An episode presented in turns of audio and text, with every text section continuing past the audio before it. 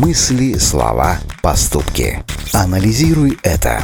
Измени свою жизнь с помощью популярной психологии.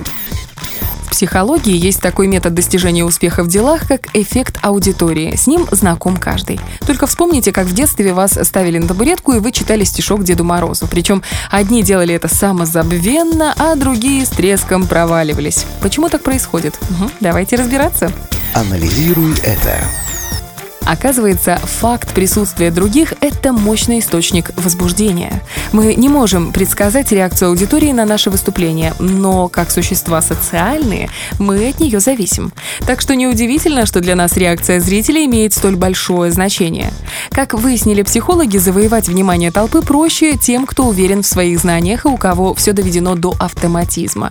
В этот момент срабатывают два фактора. Ну, во-первых, отточенные действия не вызывают дискомфорта, и вы можете позволить себе расслабиться. А во-вторых, когда вы не сомневаетесь в своих силах, вам хочется покрасоваться и получить одобрение зрителей. Анализируй это. В то же время, если ваши знания поверхностные, то вы подсознательно готовитесь к фиаско. Ведь есть разница, когда вы учитесь целый год или когда быстро пробегаетесь по конспекту за один вечер. И сколько бы у вас ни было гонора, вы все равно знаете, что недостаточно подготовлены. Это культивирует в вас страх провала и боязнь порицания. И в итоге ваше выступление не производит должного впечатления. Именно поэтому, готовясь к чему-то важному, следует учитывать эффект аудитории.